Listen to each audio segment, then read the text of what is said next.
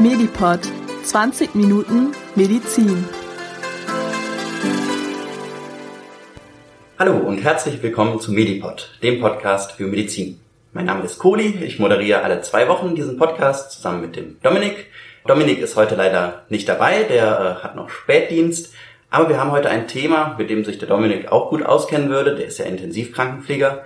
Wir wollen über Reanimation sprechen. Denn diese Woche ist die Woche der Wiederbelebung und ich habe zwei ganz tolle Experten dazu hier im Podcaststudio. Herr Professor Böttiger, er ist Direktor der Klinik für Anästhesiologie der Uniklinik Köln. Außerdem ist Herr Professor Böttiger Vorstandsvorsitzender des Deutschen Rats für Wiederbelebung. Guten Tag, Herr Böttiger. Hallo, Herr Kohli, sage ich mal. ja, hallo. Und Herr Dr. Daniel Schröder, Assistenzarzt hier an der Uniklinik. Hallo Kohli. Hallo. Ich finde, das Thema Wiederbelebung ist ein ganz wichtiges Thema. Nicht nur sollten wir wissen, wie funktioniert eigentlich die Reanimation, sondern wir sollten uns auch anschauen, wie können wir in Deutschland noch besser werden? Wie können wir noch mehr Menschen darin schulen, richtig zu reanimieren? Und wie können wir da die Zahlen steigern an Menschen, die durch Reanimation gerettet werden? Und deswegen sprechen wir heute über beides. In der kurzen Folge werdet ihr erfahren, wie die Reanimation abläuft, wie sie funktioniert, was ihr machen müsst. Und in der längeren Spezialfolge ab Montag könnt ihr dann alles komplett hören und dann auch hören, wie sind so die gesellschaftlichen Perspektiven, wie können wir noch besser werden, wie können Schüler besser geschult werden und welche Aktionen macht die Uniklinik Köln und der Deutsche Rat für Wiederbelebung und wie bringen sie so das Thema Reanimation in unsere Gesellschaft. Und bevor wir da tiefer in das Thema einsteigen, müssen wir uns erstmal anschauen, warum muss man eigentlich eine Wiederbelebung machen? Weil ja der Kreislauf ausgefallen ist bei den Menschen, die wiederbelebt werden müssen. Und dafür müssen wir uns erstmal anschauen, was ist eigentlich das Kreislaufsystem, wofür brauchen wir das und wie ist das so aufgebaut. Und das hat die Vera wieder für uns einmal zusammengefasst und da hören wir einmal in das Mediklärt rein. Viel Spaß! Kurz und knackig, Mediklärt. Der Mensch besteht aus rund 100 Billionen Zellen. Damit all diese kleinen Zellen auch richtig arbeiten können, benötigen sie Sauerstoff. Ohne Sauerstoff können wir Menschen nicht leben. Doch wie nehmen wir den Sauerstoff auf? Wie wird er zu den einzelnen Zellen transportiert? Und was geschieht damit? Verantwortlich dafür ist unser Kreislaufsystem. Und genau das schauen wir uns jetzt einmal genauer an. Wenn wir einatmen, nehmen wir ein ganzes Gemisch aus Gasen in uns auf. Darin ist zunächst einmal ziemlich viel Stickstoff. Aber auch 21 Prozent Sauerstoff ist darunter. Und auf genau den haben wir es abgesehen. Sauerstoff brauchen wir zum Leben und in der Lunge wird der Sauerstoff aus unserer Atemluft gefiltert und geht ins Blut über. Blut besteht aus vielen unterschiedlichen Bestandteilen. Roten Blutkörperchen, weißen Blutkörperchen, Blutplättchen und dem flüssigen Blutplasma. Für den Sauerstofftransport sind die roten Blutkörperchen zuständig, auch Erythrozyten genannt. In ihnen ist ein Stoff, der den Sauerstoff aufnehmen kann. Hämoglobin heißt dieser Stoff. In der Lunge wird das Hämoglobin mit Sauerstoff bepackt und wird dann durch den menschlichen Kreislauf zu den Zellen transportiert, die den Sauerstoff für ihre Arbeit brauchen. Damit das Blut zu den Zellen in jedem Winkel unseres großen Körpers kommt, brauchen wir eine starke Pumpe, die den Kreislauf antreibt. Diese Pumpe ist unser Herz.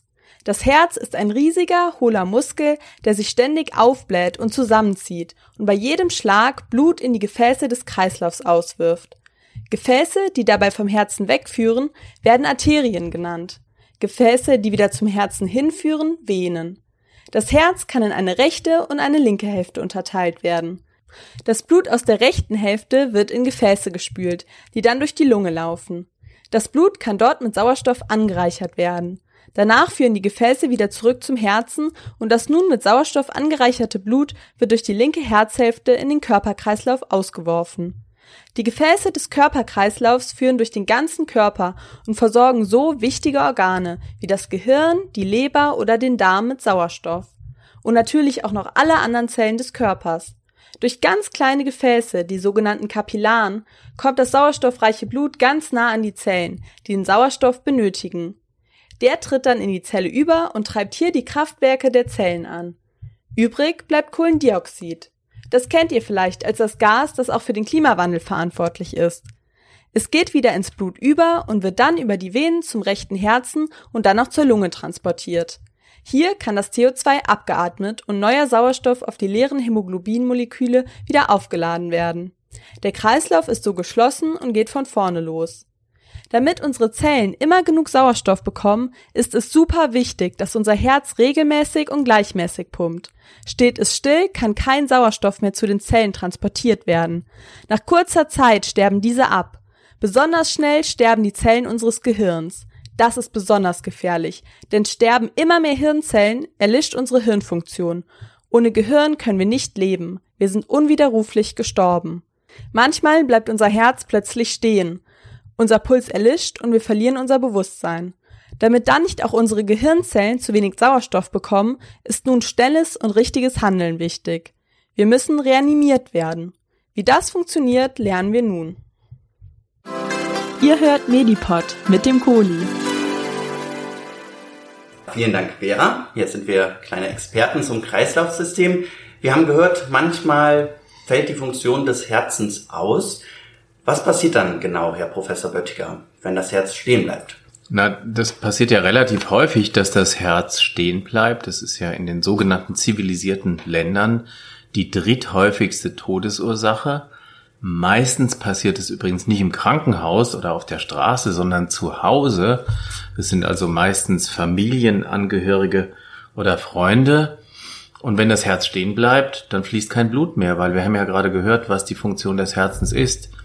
Wenn kein Blut mehr zum Gehirn fließt, dann wird der Mensch innerhalb von 10 bis 15 Sekunden also ganz schnell bewusstlos. Das Gehirn braucht so viel Sauerstoff, dass es ständig darauf angewiesen ist, dass Blut fließt wenn das nicht mehr fließt, geht's ganz schnell bewusstlos. Und das Dumme ist, dass das Gehirn schon nach drei bis fünf Minuten, nachdem kein Blut mehr fließt, anfängt zu sterben. Der Rettungsdienst, den man wahrscheinlich häufig ruft, wenn jemand umfällt und nicht mehr ansprechbar ist, der braucht aber im Mittel in Deutschland acht Minuten. Das heißt, der Rettungsdienst kommt eigentlich meistens zu spät. Und deswegen ist es wichtig, dass jeder Mensch, also nicht nur medizinisches Personal, sondern auch jeder Laie genau weiß, was man tun kann, was man effektiv tun kann, um die Zeit zu überbrücken, bis der Rettungsdienst kommt. Genau das ist heute unser Thema. Herr Professor Bettiger, wie sehe ich denn, dass jemand bewusstlos ist und dass ich denjenigen reanimieren sollte? Na, wir haben das ja so ein bisschen plakativ und ganz einfach ähm, mit den Worten beschrieben, prüfen, rufen, drücken. Das ist eine Aktion, die machen wir seit fünf, sechs Jahren, die deutsche Anästhesiologie zusammen mit dem Deutschen Rat für Wiederbelebung. Das ist unser Motto, prüfen, rufen, drücken. Und wenn da jetzt also jemand liegt und wahrscheinlich bewusstlos ist oder vielleicht bewusstlos ist, vielleicht auch keinen Kreislauf mehr hat, dann ist der erste Schritt das Prüfen. Das Prüfen bedeutet, man spricht den Menschen, der da liegt, laut an, man zwickt ihn vielleicht mal irgendwie in die Schulter, und man schaut, ob er reagiert. Wenn er auf die Ansprache nicht reagiert, dann ist es als nächstes wichtig, einmal zu schauen, atmet dieser Mensch noch. Das Beste ist, man überstreckt in Rückenlage den Kopf so ein bisschen, um die sogenannten Atemwege frei zu machen. Und dann geht man mit dem Ohr über Mund und Nase des Menschen, der da liegt, und schaut vielleicht gleichzeitig auch auf den Brustkorb und dann hört man, ob man noch Atemgeräusche wahrnimmt und man schaut auf den Brustkorb, ob der sich noch im Sinne einer Atmung bewegt. Und wenn man dann keine Atmung oder keine normale Atmung feststellen kann, dann ist das Prüfen schon fertig. Früher haben wir ja immer noch Pulskontrolle und so. Das ist alles viel zu kompliziert. Es dauert viel zu lange. Es ist viel zu unsicher. Das empfehlen wir heute nicht mehr. Prüfen ist ansprechen, atmen, kontrollieren. Wenn das negativ ist oder die Atmung auch nicht ganz normal ist, das ist wichtig, mhm. dann muss man den Notdienst, den Notarzt rufen. Mit der Telefonnummer, Sie kennen die? 112. So ist das in Deutschland und das ist die europäische Notrufnummer. Sie rufen den Notarzt, das ist dann schon das Rufen, wir haben dann Rufen und dann muss man drücken, weil das Gehirn fängt ja an zu sterben nach drei bis fünf Minuten und deswegen muss man jetzt versuchen, doch noch sauerstoffreiches Blut zum Gehirn zu transportieren. Und das kann man ganz einfach mit zwei Händen. mit den beiden Händen. Also man macht vielleicht das Hemd auf von einem Menschen, der da liegt, oder zieht den Pullover hoch. Man muss den aber nicht richtig aus, ausziehen. Mhm. Das dauert alles viel zu lange. Okay. Wichtig ist, dass man keine Zeit verliert. Also mit all diesen Maßnahmen sollte man nicht mehr als, keine Ahnung, 10, 20 Sekunden verbringen. Und dann geht's drum, den Blutfluss zum Gehirn wieder äh, neu zu generieren. Das Herz schlägt nicht mehr, also muss man das von außen irgendwie machen. Mhm. Kann man mit zwei Händen. Man geht zwischen die Brustwarzen in die Mitte des Brustbeins, legt beide Hände aufeinander, kniet sich neben diesen Menschen, der da liegt und geht mit den Schultern genau über die Mitte des Brustkorbs und dann mit ausgestreckten Armen drückt man fünf bis sechs Zentimeter tief, drückt, entlastet, drückt, entlastet, drückt, entlastet und das mit einer Frequenz von 100 bis 120 pro Minute. Das sind also ungefähr so zwei pro Sekunde. Mhm. Und es ist richtig fest und richtig heftig. Deswegen kann man vielleicht auch sagen, Hauptsache heftige Herzmassage. Das ist so ein bisschen unser Slogan, den wir da immer bemühen. Das kann man sich gut merken. Und immer fünf bis sechs Zentimeter tief drücken, entlasten, drücken, entlasten. Entlasten ist auch wichtig, damit das Blut wieder in den Brustkorb fließt. Mhm. Und auf diese Weise fließt dann Blut auch wieder zum Gehirn. Das Blut in anderen Bereichen des Körpers, also in der Lunge, im Darm, in den Beinen, da ist noch viel mehr Sauerstoff drin, weil da nicht so viel verbraucht wird.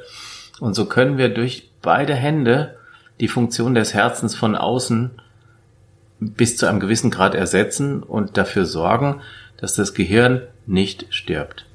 Also eigentlich eine erstaunliche Technik. Nur mit unseren Händen können wir den Kreislauf aufrechterhalten. Ja, und das ist viel wichtiger als alles andere, was wir für diese Krankheit in der Medizin zu bieten haben.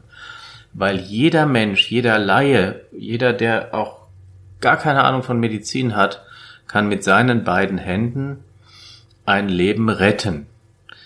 Wenn jemand tatsächlich mit solchen Wiederbelebungsmaßnahmen anfängt und die Zeit überbrückt, bis der Rettungsdienst kommt, dann verdreifacht das die Überlebensrate. Das ist total effektiv, viel effektiver als alles, was der Rettungsdienst machen kann oder auch als alles, was wir im Krankenhaus machen können, um das Leben dieser betroffenen Menschen zu verbessern. Also enorm wichtig. Was ist denn jetzt, wenn ich mir ein bisschen unsicher bin, ob der wirklich bewusstlos ist, der Patient? Sollte ich dann trotzdem drücken oder sollte ich lieber warten? Ja, das, das Ungünstigste, was man in so einer Situation machen kann, ist nichts zu tun. Wir prüfen als erstes die Ansprechbarkeit, die Reaktion und die Atmung und wenn das nicht vorhanden ist oder nicht normal ist, dann muss man, nachdem der Rettungsdienst gerufen wurde, tatsächlich mit der Herzdruckmassage beginnen. Das ist die Pflicht. Und sollte es vielleicht im Ausnahmefall einmal so sein, dass man sich getäuscht hat und der doch keinen Kreislaufstillstand hat, der Mensch, der da liegt, dann kann man nichts falsch machen. Mhm. Sollte er dann aufwachen, dann passiert auch nichts. Also sie können überhaupt gar nichts falsch machen, dadurch, dass sie, wie gerade beschrieben, auf den Brustkorb drücken ähm, der wenn, würde sich dann bemerkbar machen, wenn er. Wenn der nicht wirklich einen Kreislaufstillstand hat und vielleicht nur schläft oder anderweitig irgendwie nicht ganz da ist, dann wird er sich schon bemerkbar machen. Mehr kann da nicht passieren. Das ist eine ganz wichtige Information. Also da kann nichts passieren. Man kann da nur Gutes tun. Und wenn der natürlich dann sagt, Moment, stopp, das tut mir weh, bitte aufhören, dann ist natürlich dann besser. Hört man natürlich auf, ja. Kann denn die Gefahr sein, dass man irgendwie Rippen bricht oder so etwas bei der Reanimation? Ja, wenn sie richtig gut reanimieren, fünf bis sechs Zentimeter tief ist ja schon ordentlich. Ähm, so, also so ein, so ein Smartphone ist ungefähr so breit, das ist richtig tief und richtig fest. Äh, dann ist es tatsächlich so, dass ungefähr in der Hälfte der Fälle auch Rippen brechen. Das macht aber nichts, weil Rippen heilen wieder. Das Entscheidende ist ja, dass das Gehirn nicht stirbt. Und da, da muss man festdrücken. Ich, wir erleben es meistens, dass die Menschen sich nicht trauen, richtig festzudrücken. Und das ist aber schlecht, weil das Gehirn dann nicht ordentlich durchblutet wird.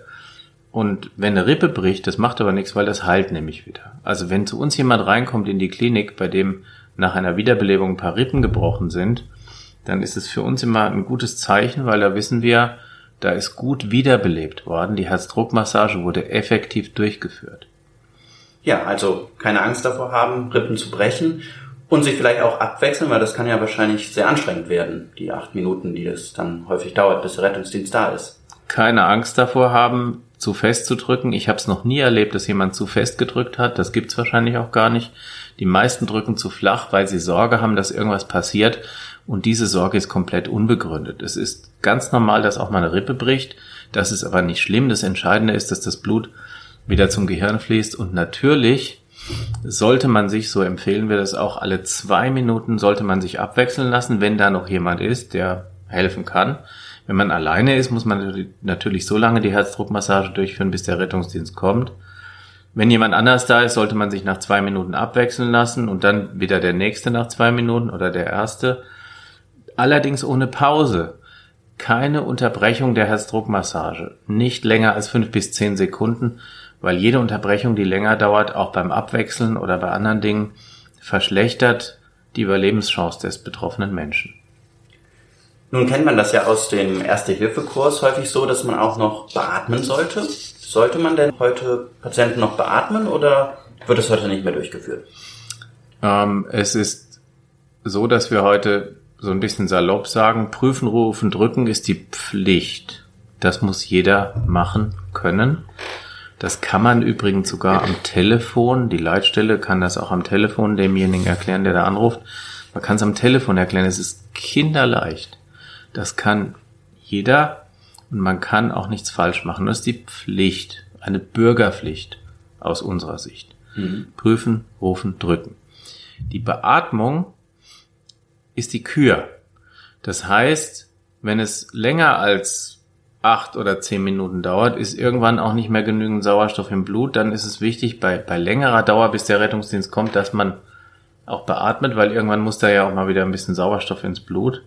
Und beatmen ist insbesondere auch dann wichtig, wenn es sich um einen sogenannten asphyktischen Kreislaufstillstand handelt. Das heißt, wenn die Ursache des Kreislaufstillstands ein Sauerstoffmangel ist, weil dann ist ja kein Sauerstoff mehr im Blut, auch nicht in anderen Bereichen außerhalb des Gehirns dann muss man erstmal Sauerstoff da wieder reinbringen. Also zum Beispiel bei Ertrinken, Erhängen, Ersticken, bei Kindern übrigens auch. Aber diese Dinge sind extrem selten. Kreislaufstillstand beim Kind ist zum Glück extrem selten. Ertrinken jetzt bei dem heißen Wetter, das kann schon mal passieren. Das hören wir immer wieder. Ähm, aber es ist insgesamt selten, so dass wir sagen, in der Regel ist die Ursache des Kreislaufstillstands ja ein Herzproblem. Da reicht es, wenn man erstmal drückt und dann muss man vielleicht später beatmen. Bei allen anderen sogenannten asphyktischen Kreislaufstillständen, Ertrinken, Erhängen bei Kindern, muss man immer als erstes beatmen und dann auch 30 mal drücken, zweimal beatmen, 30 mal drücken, zweimal beatmen, so wie wir das auch in den Leitlinien empfehlen. Okay, also beatmen ist sozusagen die Kür und vor allen Dingen bei diesen selteneren Fällen wichtig. Aber das Drücken ist enorm wichtig und sollte immer durchgeführt werden. Und übrigens, der AED, der automatische Defibrillator, den zählen wir auch zur Kür. Also es ist verkehrt, wenn jemand umfällt und man erstmal überlegt, wo hängt denn der nächste Defibrillator und dann wegrennt, um den vielleicht zu holen. Es ist essentiell, dass man bei dem Menschen bleibt und wenn er einen Kreislaufstillstand hat, mit der Herzdruckmassage beginnt, das verhindert, dass das Gehirn abstirbt. Ein Defibrillator ist heutzutage nur noch in etwa 20 Prozent der Fälle tatsächlich hilfreich. Und es reicht häufig auch, den Defibrillator zu nehmen, den der Rettungsdienst dann mitbringt. Das Sterben des Gehirns verhindert man durch die Herzdruckmassage, die ununterbrochen durchgeführt wird. Jetzt haben wir schon ganz viel Wichtiges zur Reanimation gehört. Herr Dr. Schröder, wie sieht das denn aus, wenn ich jetzt die Rettungsdienstleitstelle anrufe? Hilft die mir bei der Reanimation? Also es ist so, dass in Deutschland 280 Rettungsleitstellen betrieben werden und man kann sagen, dass 30 Prozent aller Leitstellen eine Telefonreanimation durchführen. Was bedeutet das? Das bedeutet, dass der Leitstellendisponent, der den Notruf äh, entgegennimmt, genaue Anweisungen an denjenigen, der den Notruf absetzt, gibt und ähm, so lange, bis der Rettungsdienst oder der Notarzt vor Ort sind, Anleitungen und Anweisungen gibt, wie die Patienten zu reanimieren sind. Also 30 Prozent, das hört sich ja noch nicht so viel an, also kann ich nicht immer davon ausgehen, dass mir geholfen wird. Damit wären wir vielleicht schon auch bei ein paar Problemen, die wir vielleicht in Deutschland auch noch mit der Reanimation haben. Wie sehen denn da so die Zahlen aus? Wie viele Menschen werden bei uns überhaupt erfolgreich reanimiert? Man kann davon ausgehen, dass von allen Patienten, die weltweit reanimiert werden, da spielen natürlich viele Faktoren eine Rolle, dass die Hälfte der Patienten vom Rettungsdienst erfolgreich reanimiert wird und ins Krankenhaus gebracht wird. Und von diesen 50 Prozent der Patienten, die eingeliefert werden, versterben circa 70 Prozent nochmal in der, im, im weiteren Verlauf des Klinikaufenthaltes, so dass man sagen kann, auf die Welt betrachtet, dass circa 10 Prozent aller Patienten tatsächlich einen Herz-Kreislauf-Stillstand überleben können. Das Interessante ist, dass man Anfang der 50er Jahre angefangen hat, Aufzeichnungen zu führen und Register zu führen und diese Wiederbelebungsrate eben zu dokumentieren. Und das hat sich, diese 10% Überlebensrate haben sich eigentlich bis heute nicht großartig geändert. Man muss natürlich sagen, dass Faktoren eine Rolle spielen wie die Erreichbarkeit. Das heißt, Patienten auf dem Land hatten zeitweise oder bis in das letzte Jahrzehnt hinein eine schlechtere Überlebensrate als Patienten, die beispielsweise in der Stadt lebten.